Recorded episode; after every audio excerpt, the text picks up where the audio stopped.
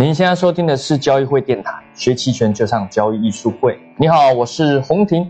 那我们今天很高兴的是邀请到有多年、非常多年的衍生品交易经验的 Jack 老师。洪婷好，大家好。好，那 Jack 老师，我相信这个如果是关注我们的，应该也是多多少少都知道了，对也是咱们的这个老朋友，但很久没有来这个电台了。是吧？很久没有来电台跟大家这个聊一聊。嗯，那呃，我们主要是分享一些说一些呃普通投资朋友可能比较少关注到的，例如呃，Jack 老师有做国内，也有做国外。是。那面对这样的期权交易，你个人认为国内的股市啊和国外的它有什么样的差异吗？好，如果纯粹就股票市场来看的话，大家都知道这个呃有一句话应该是不会有人有异议的啊，嗯。就是 A 股是个政策市。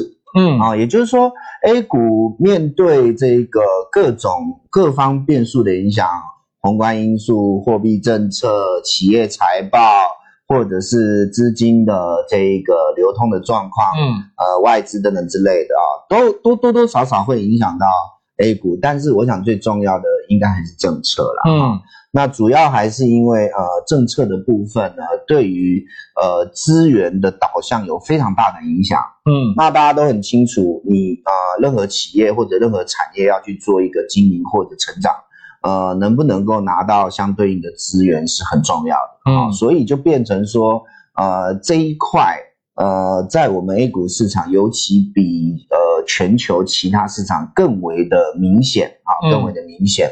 那我想这是一个特色。换句话说，我们今天做 A 股的股票市场的操作，呃，企业财报肯定要看，但是呢，产业的状况肯定也要呃注意啊。我们在这个股票的投资学里面啊，选股啊，呃，在投资学里面有两种方式，一种叫做由上往下选股法，啊英文叫做 top down，从上而下。对，从上而下；另外一种叫由下而上，嗯或者是从下而上选股法，叫 bottom up。嗯那呃，上跟下是什么意思呢？就简单来讲，就把呃大盘或者一个国家当做最上的，嗯然后把产业当做中间的，然后把个股当做最底下的。嗯那由上而下，从上而下选股法叫 top down 啊，英文叫 top down。换句话就是说，你要先得看大盘，就比较宏观的。对，或者你先看目前这个整个大 A 股的状况。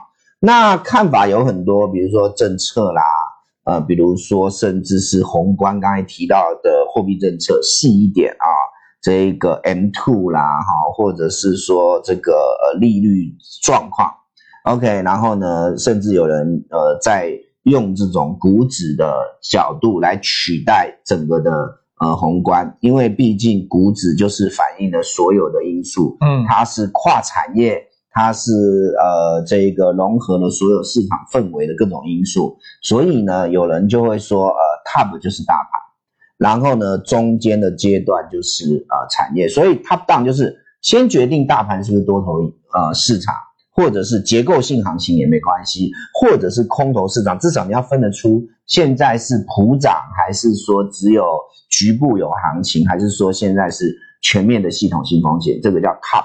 然后中间如果有可操作空间，比如说它是个多头市场，那主流板块在哪里？它如果是结构性行情，那那个结构性的机会又在哪里？然后如果是空头市场，那就都不要做，就没有选产业的问题。好，那选到产业以后呢，再去选这个呃板块里面最活跃的、最有机会爆发力最大的个股，所以这叫由上往下选股嘛。嗯那另外一个叫由下而上嘛，啊，就是说我不我不太在乎大盘，我我也不太在乎现在多头。我相信呃一个股票的股价最终反映的是这一个企业的价值跟未来的获利能力，嗯呃派息能力。所以呢，我不太理的嗯啊，所以呢，我就是专心企业的经营状况财报。换句话说，以企业个别的条件为优先，呃，产业看一下。呃，板块、大盘也看一下，但没那么重要哈。嗯那我个人觉得，假设这两种方式，呃，各有各其适用的范围，但如果呃结合了我们刚刚讲 A 股的特性，我觉得 top down 这件事情啊，嗯就是从上而下就变得特别适用嗯啊，也就是你要知道现在政策的走向，那这个政策一定是最高的，叫 top。OK，但是摆到其他的市场就不见得，嗯有的市场可能产业为先嗯，OK，它不一定要有政策的支持，但是它隐隐然就是一个呃产业为主的哈。然后呢，有的市场甚至是个别公司为先，因为个别公司具有超强竞争力。可是大家都很清楚嗯，在我们 A 股市场，嗯。给你做到龙头了，嗯。一个政策下来哦，最近以来都很清楚，嗯。我就点到为止。一个政策下来，分分钟嗯。就改变了整个态势了，是吧？哈、所以呢，呃，这样讲，结合最近的状况，各位就非常清楚啊，嗯。就是从上而下选股法完全胜出。对，你没有搞到政策，你在前一天可能评估这家企业还是个多头，还是一个明日之星，可能分分钟就就像团灭了。最近这个流行的一句话：“时间的朋友，倒不如成为领导的朋友。呃是没错，大概就是这个意思。哦换句话说，你要掌握政策的脉动。”嗯啊，比如说我们过去有看到啊，这个内循环还有内外循环的双循环，你就要去思考碳中和、嗯新能源啊，大概类似这种东西，大家都知道，嗯可是你有没有具体落实到你的决策系统里面啊？我想这个东西我就点到为止。那这个就是我个人认为，以我的角度来看，A 股市场跟其他市场最不一样的地方。哦，那这个是主要是股票市场嘛？那还有另外一个是衍生品市场。对，衍生品市场就是例如像期权是，哦，那它主要是偏的是交易，就不是去选股。嗯，那像这个这个老师本身也做期权嘛，很多年，现在也发了私募产品。是。那你在期权交易上面对这种有时候可能有些突发政策，它也会冲击到整体的 A 股市场。那你个人在期权上是有怎么样去应对这种突发的政策？好，我们刚刚聊的是股票嘛，哈、嗯那我们现在把这个焦点或重心，呃，锁定在期权上面啊。呃，期权的原理，还有它的定义，还有它的策略，放到全世界都一样。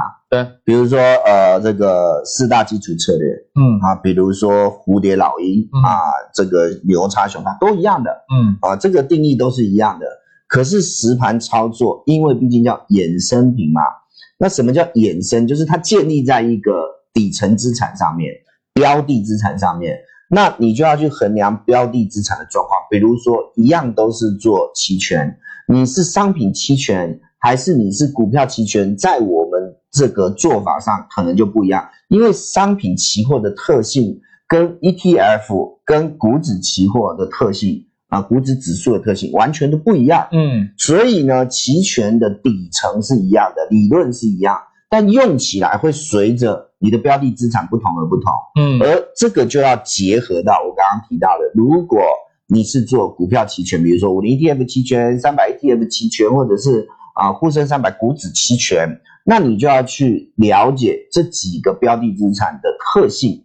那刚刚已经有特别提到，如果我们再讲深入一点，政策是政策是啊，然后呢，在很多情况之下，如果你稍微呃放个几年的时间啊，你就会发现其实维稳是个很重要的。哦，换句话说让你暴涨，也不能让你暴跌。换句话说，波动这件事情相对而言，在 A 股是比较呃没那么激烈的，不能说没有啊，嗯最近啊、去年也都有。但是如果一样的状况、一样的原因放到别的市场，可能波动会更大。嗯好，然后再来呢，这个波动相对比较小，不是没波动，但它可能很快的就发酵完了。嗯换句话说，幅度也许没那么大，但更重要的是时间也相对比较短啊、哈，所以这个东西你就会变成说，一样都是期权策略，这个东西都一样啊，蝴蝶、老鹰、牛啊、熊啊，放到哪里都一样，可是你的标的是不一样的，你做商品，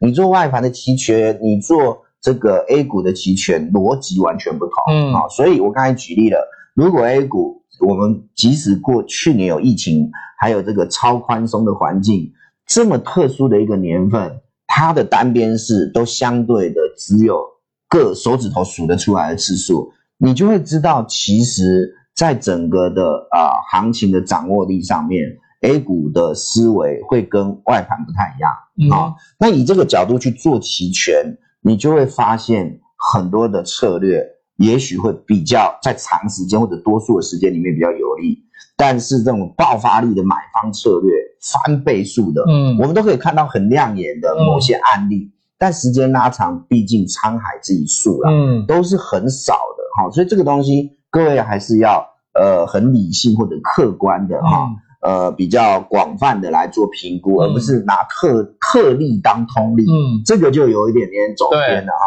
那这个东西是我个人认为，呃，第一个属性，第二个属性，我们啊、呃国内的期权的部分呢，有一个很重要的变化，就是大家学习的这个有做期权的投资人学习都非常快，嗯所以你会发现啊、当然还是有人愿意赌一把，嗯还是愿意做买方啊，去谋取这种超高额倍数获利，但是会有相当大多数人，如果以同样的发展时间，还有整个的过程来看，我觉得这里的成长速度非常快。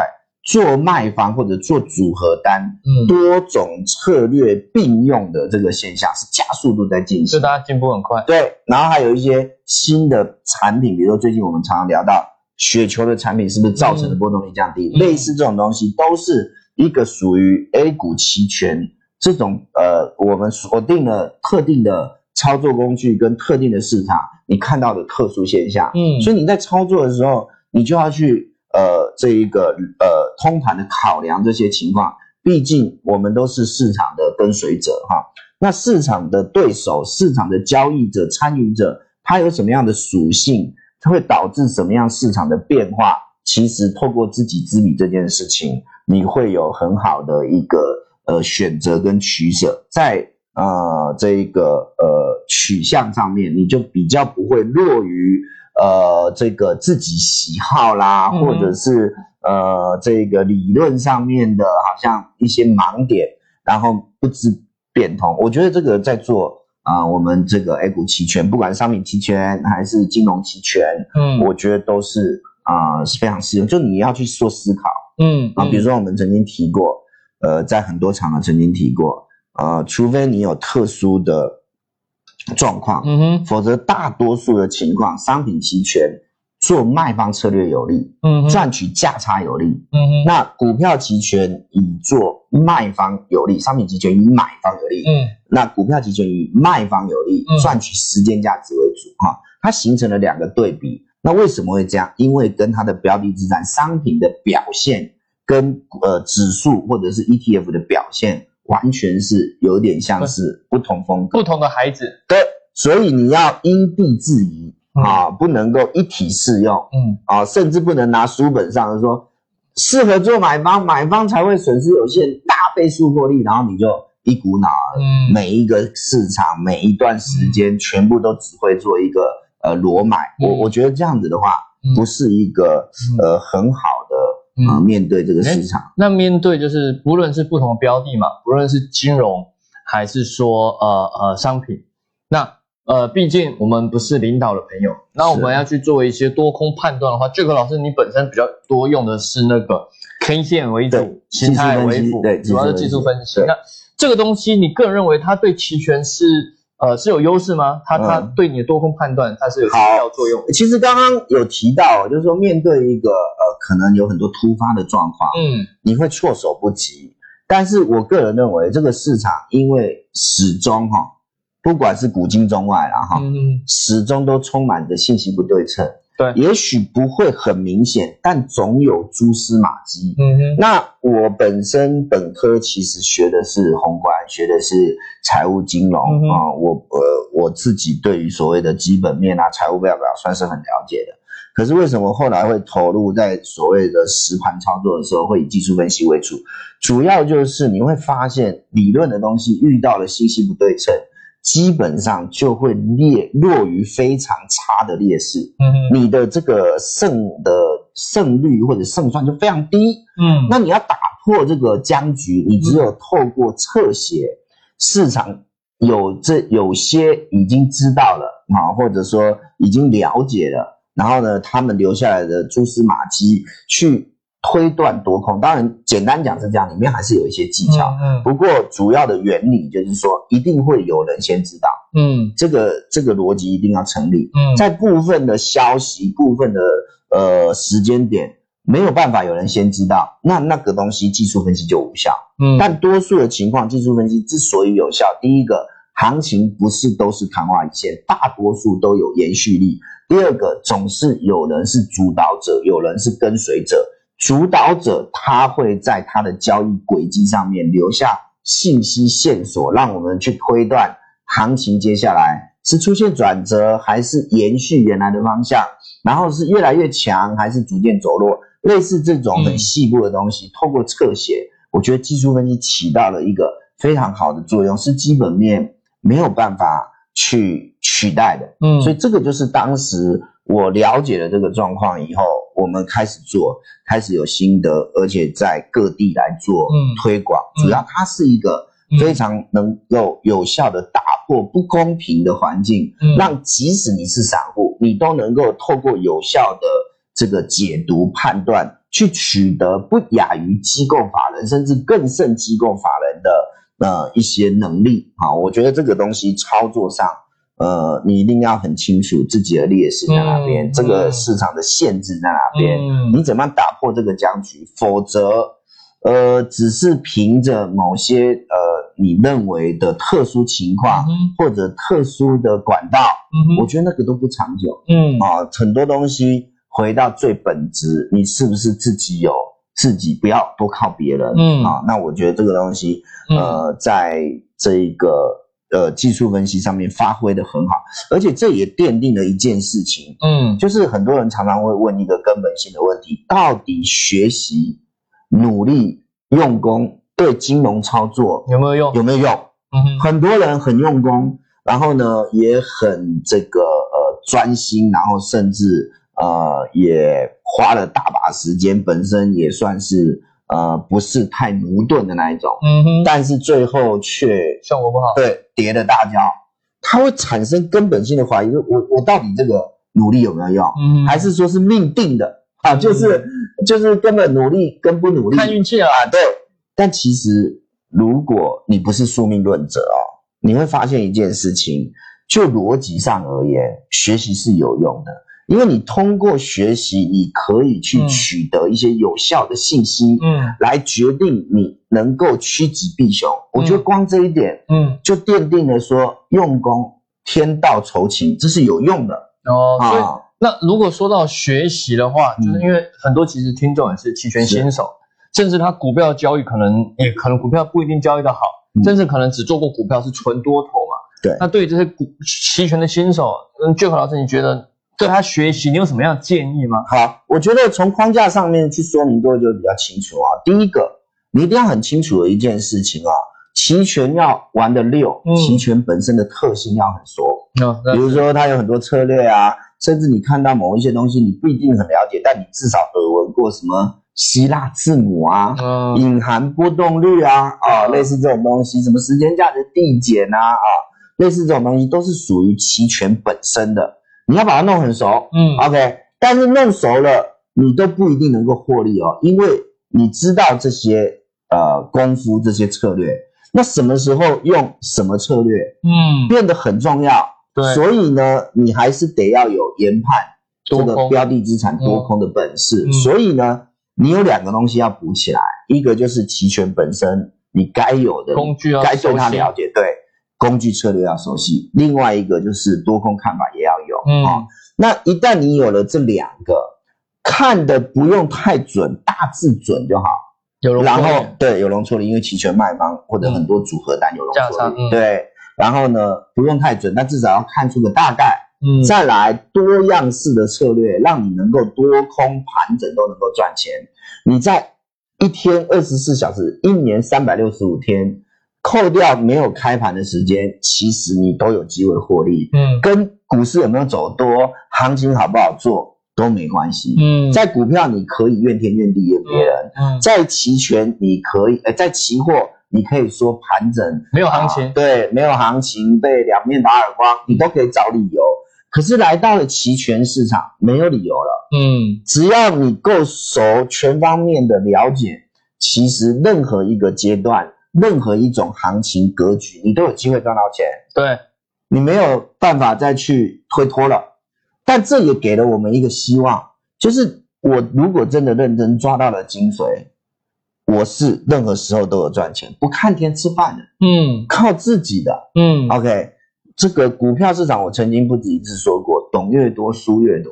哦，哦，对，因水为太深了，对，主要理由是水太深，你理论懂很多，实盘就冲着理论搞你。嗯。好，因为他知道你懂什么，他就搞你。嗯。OK，好。但是呢，期权这种情况很难发生，因为期权只要一旦偏离了它的理论，它就有套利空间，不用你去做，市场就有一堆套利者、做市商会去米平这一个不合理的现象，所以股票是不合理越不合理哼哼啊，越越你觉得越不应该这样，他就越这样。嗯但期权不会，一旦有出现不合理，马上就有反作用力来把它处理掉。